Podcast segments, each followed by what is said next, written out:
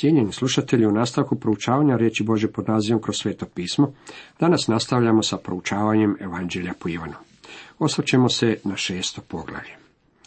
Tema ovom poglavlju glasi Isus hrani pet tisuća ljudi istočno od Galilejskog mora. Četvrto dijelo i riječi.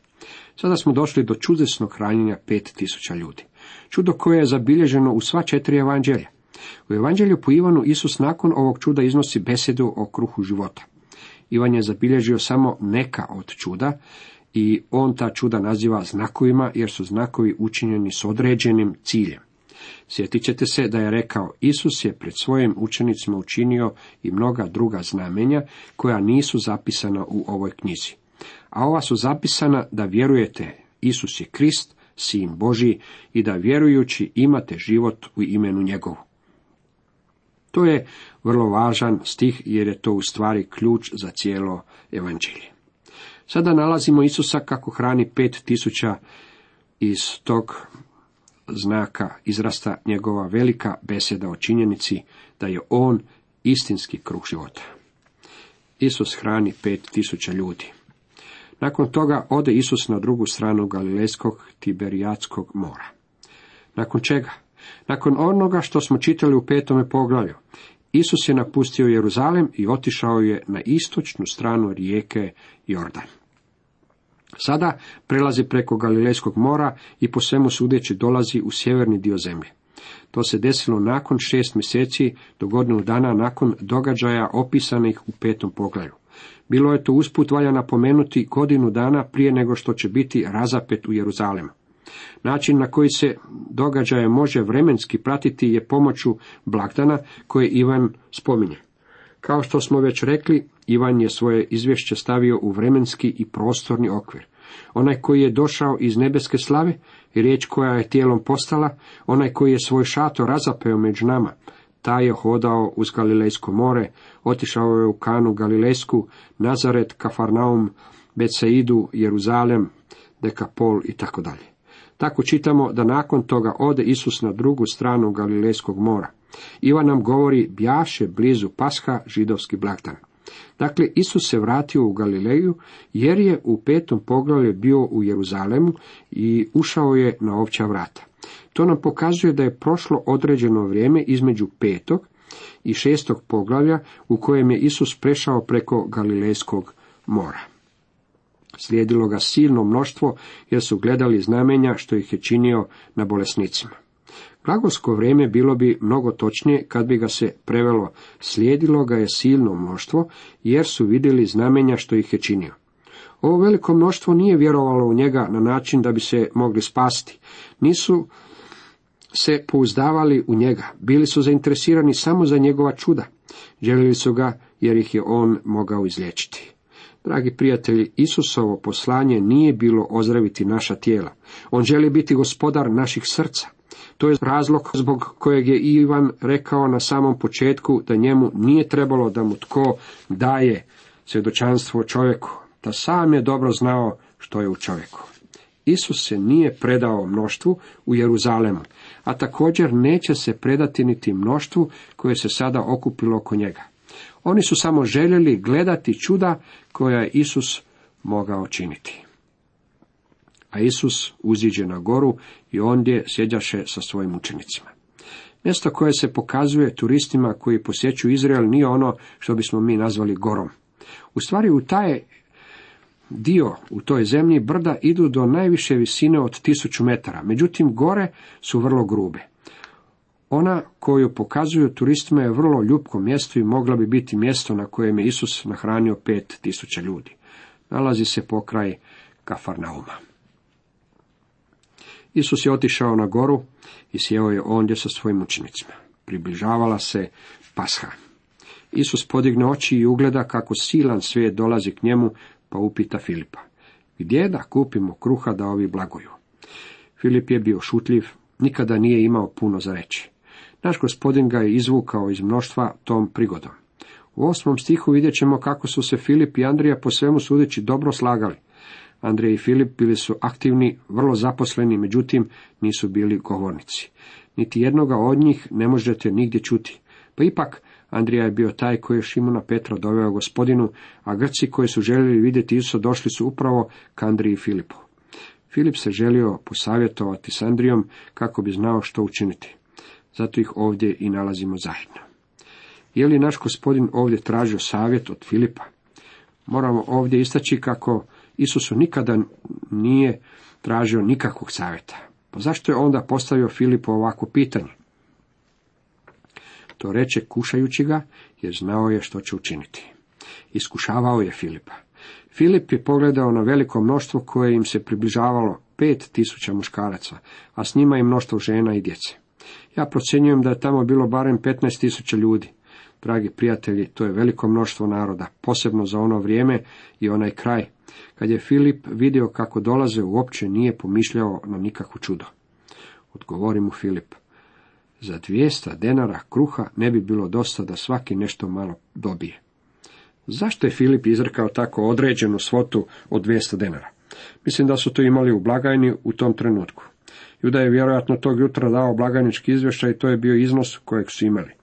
Filip je pogledao na mnoštvo, zatim se sjetio što imaju u blagajni i rekao da kruha za 200 denara ne bi bilo dovoljno za nahraniti toliko mnoštvo naroda.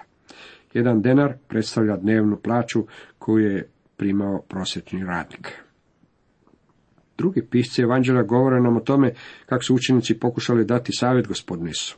Željeli su biti u upravnom odboru. Rekli su otpusti svijet, neka pođu po okolnim selima i zaseocima da se sklone i nađu jela jer smo ovdje u pustu kraju. Naš im je gospodin odgovorio, nećemo ih otpustiti, nego ćemo im ih posjedati i nahraniti. Ti ljudi koji su sami sebe izabrali u upravni odbor, našli su se na kraju kako poput konobara poslužuju mnoštvo. To je ono što su trebali činiti svo vrijeme. Usput bih želio napomenuti kako me ovo navodi da kažem kako u crkvama ima mnogo ljudi koji teže za uzvišenim položajem. Žele imati stanovitu službu, žele biti u upravnom odboru, žele propovjedniku govoriti što mu je činiti, pa ipak nemaju čak niti sve potrebne informacije, niti imaju duhovno zapažanje potrebno za taj posao. Ne shvaćaju da su oni ti koji bi trebali raditi posao službe. Trebali bi biti na ulicama i svjedočiti za gospodina, davati kruh gladnom mnoštvu. Međutim, oni bi svi radije savjetovali pastora što mu je činiti. Ovdje je naš gospodin izvukao Filipa između učenika, a Filip mu je rekao kako nemaju dovoljno novaca kako bi kupili dovoljno kruha. S obzirom da su Filip i Andrija bili bliski, Andrija sada progovara. Ovdje je jedan dječak koji ima pet ječmenih kruhova i dvije ribe. Ali što je to za tolike? Andrija je, vidite, prolazio kroz mnoštvo, raspitujući se, raspitivanja su, pretpostavljam, važna, međutim, rijetko su od nekakve značajne pomoći. Možemo se zamisliti Andriju i Filipa zajedno. Filip je rekao da nemaju dovoljno novaca u blagani kako bi nahranili mnoštvo. Andrija je rekao kako je našao jednog dečaka koji ima pet malenih kruhova i dvije ribice. Zapamtimo kako tih pet ječmenih kruhova nisu bili kruhovi kakve nalazimo na tržištu ili kakvi se peku po kućama. Više su bili nalik malenom pecivu. Bili su tamam dovoljno veliki da mogu ići uz malenu ribu. To je bilo sve s čim je Andrija mogao izaći pred mnoštvo. Projekt je, vidimo, bio beznadan, ali što je to za tolike? Reče Isus, neka ljudi posjedaju, a bilo je mnogo trave na tome mjestu. Posjedaše, dakle, muškarci njih oko pet tisuća. Želio bih vam pažnju skrenuti na činjenicu kako se ondje nalazilo pet tisuća muškaraca. Mislim da bi jedna žena s po jednim djetetom u svakog muškarca bila razumna procjena tog mnoštva, čime se dobiva mnoštvo od 15.000 ljudi. Sada će gospodin Isus nahraniti mnoštvo. Ovdje nalazimo nešto što je po mom mišljenju vrijedno zapaziti. Ako imate za nahraniti 15.000 ljudi, to svakako knjižite u dug. Ako imate pet kruhova, dvije ribe i 200 denara, to su sredstva kojima raspolažete. Moram vam reći da bi vam svaki knjigovođa na temelju takvog stanja s dugovanjem i raspoloživim sredstvima morao reći tu se ništa ne da učiniti. Netko je odbor nazvao skupinom ljudi koji svaki za sebe ne mogu učiniti ništa, a kolektivno mogu odlučiti kako se ništa ne da učiniti. Ili odbor je skupina ljudi koja za posao od nekoliko minuta potroši nekoliko sati. Tako ovdje nalazimo izvješće takvog odbora. nemoguće ih je nahraniti. Vidite, ono što vam je u ovoj jednadžbi potrebno je ono što ja nazivam matematikom čuda. Potreban vam je Isus. Moram vam reći da ako imate pet kruhova, plus dvije ribe, plus Isusa, tada imate nešto, dragi moji prijatelji. Bez njega nemate baš ništa. Isus im je rekao, neka posjedaju ljudi i oni su posjedali. Marko je naglasio činjenicu da su oni sjeli po skupinama. Drugim riječima, svaka skupina ljudi koji su došli iz određenog kraja posjedali su zajedno. Mogli se razlikovati podjeći drugačijih boja, zavisno od kraja iz kojeg su dolazili. Sve što je naš gospodin činio, bilo je činjeno na pristojan način i u redu. Svaka skupina bila je stanovite boje na pozadini od zelene trave. Mišljenja sam da kad bismo mogli biti nasuprot tom brdu na kojem su ljudi sjedili, vidjeli bismo nešto nalik štrikanoj vesti. Sve bi to bilo u savršenom redu, jer je naš gospodin organizirao ljude. Isus uze kruhove, izreće zahvalnicu, pa razdjeli onima koje su posjedali, a tako i od ribica, koliko su god htjeli. A kad se nasitiše, reče svojim učenicima, skupite preostale ulomke, da ništa ne propadne. Skupili su dakle i napunili dvanaest košara ulomaka, što od pet ječmenih kruhova pretekoše onima koji su blagovali. Kao student na teološkom fakultetu liberalnog usmjerenja nikada neću zaboraviti kako je profesor pokušao umanjiti značaj ovog čuda. Ono što je rekao bilo je da su učenici sakupili unaprijed sve kruhove i ribu, da su ih pohranili u pećini. Tada se gospodin Isus samo povukao do pećine, a učenici su ubacili ribe i kruh u košare ispod njegovih ruku, jer su bili sakriveni njegovim odjelom. Prema njegovom objašnjenju to je bilo više nalik nekakvom mađioničarskom triku. Jedina mana tog objašnjenja je ta što ono nije pravo objašnjenje. Morate imati više vjere da biste povjerovali tome, nego da povjerujete izvješću kako je zapisano u Bibliji, dragi prijatelji. Kao prvo, gdje bi na tom području pronašli pekaru koja bi im dostavila toliko kruha? A gdje bi nabavili tolike ribe? Nemamo nikakvi zapis o tome da su Andrija i Filip bili u ribarenju. Takvo objašnjenje je potpuno glupo i besmisleno, kao što i sami možete vidjeti. Očito objašnjenje je da je ovdje bilo izvedeno čudo. Kada dodate Isusa na stranu vaših raspoloživih sredstava, tada imate i mnogo više nego što vam je potrebno. U stvari imate 12 košara previše. Ja sam to zamišljao tako da je čovjek zagrizao jedan sendvič, a zatim je ugledao novi veći sendvič, pa bi tada odložio onaj prvi i uzeo novi sendvič, pa su tako ulomci bili ono što je bilo djelomično pojedeno. To nije istina. Ostalo je 12 košara sendviča koji nisu bili niti dotaknuti, dragi prijatelji. Znate li što to znači? To znači da je mnoštvo dobilo jela koliko su željeli. Ljudi u toj zemlji u to doba su bili vrlo često gladni. Bilo je mnogo ljudi u mnoštvu koje je toga dana po prvi put u životu napunilo želudac do kraja. Vidite, kad gospodin Isus čini bilo što, on to obavi temeljito. Kad su ljudi vidjeli znamenje što ga Isus učini, rekoše, ovo je uistinu prorok koji ima doći na svijet. Kad Isus pozna da kane doći, pograbiti ga i za kraljeti, povuče se ponovno u goru posve sam. Vidite, slijedili su ga jer je on činio čuda.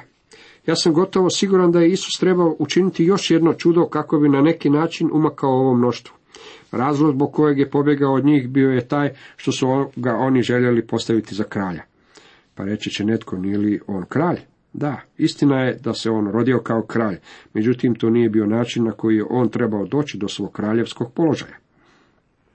Isus hoda po vodi. Kad nasta večer, siđoše njegovi učenici k moru. Uđoše u lađicu i krenuše na onu stranu mora u Kafarnaum. Već se i smrklo, a Isusa još nikako k njima. More se uzburkalo od silnog vjetra, što je zapuhao. Pošto su dakle isplovili oko 25 do 30 stadija, ugledaju Isusa gdje ide po moru i približava se lađici. Prestrašiše se, a on će njima, ja sam, ne bojte se. Htjedoše ga uzeti u lađicu, kada se lađica odmah nađe na obali kamo su se zaputili. Druga evanđelja govore nam o tome kako Isus požurio učenike prema Galilejskom moru i ukrcao ih u čamac da pređu na drugu stranu dok se on popeo na goru kako bi molio.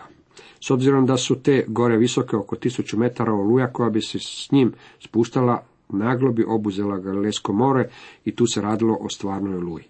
Kad su se našli 25 do 30 stadija od obale, bili su na pola puta.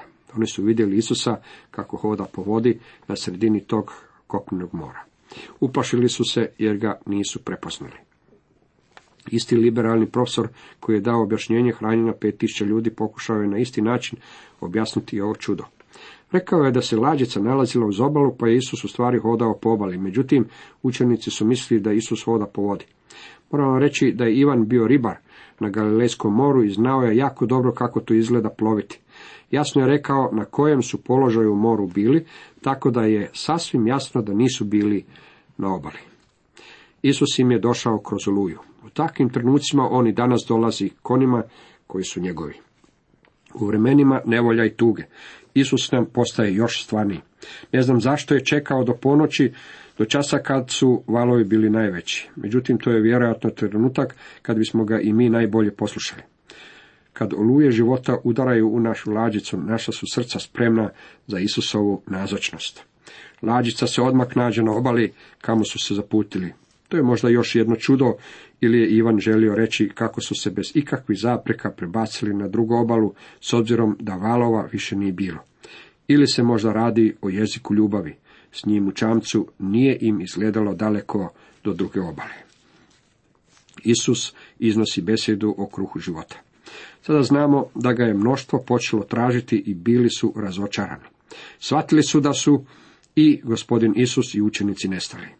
Sutradan mnoštvo koje osta s onu stranu mora zapazi da ondje bjaše samo jedna lađica i da Isus nije bio ušao zajedno sa svojim učenicima u lađicu, nego da oni odoše sami.